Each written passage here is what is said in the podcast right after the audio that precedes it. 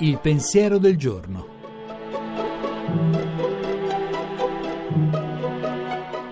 In studio Alessandro Zaccuri, giornalista di Avvenire.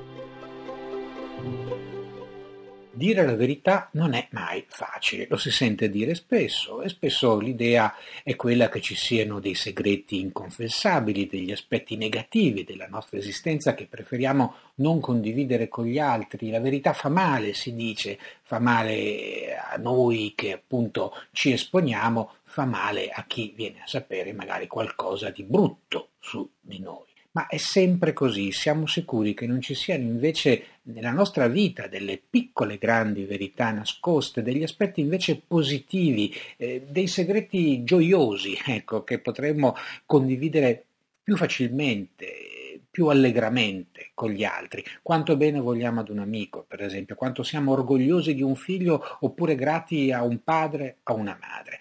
Sono verità che noi conosciamo, eh, che teniamo un pochino rinchiuse dentro di noi e aspettiamo. Aspettiamo che ci sia il giorno adatto, il momento buono, l'occasione giusta per portarli alla luce. Ma attenzione, perché queste occasioni possono anche tardare molto nella nostra vita. Allora, per questa giornata che sta cominciando, proviamo a fare questo proposito, a prenderci questo impegno.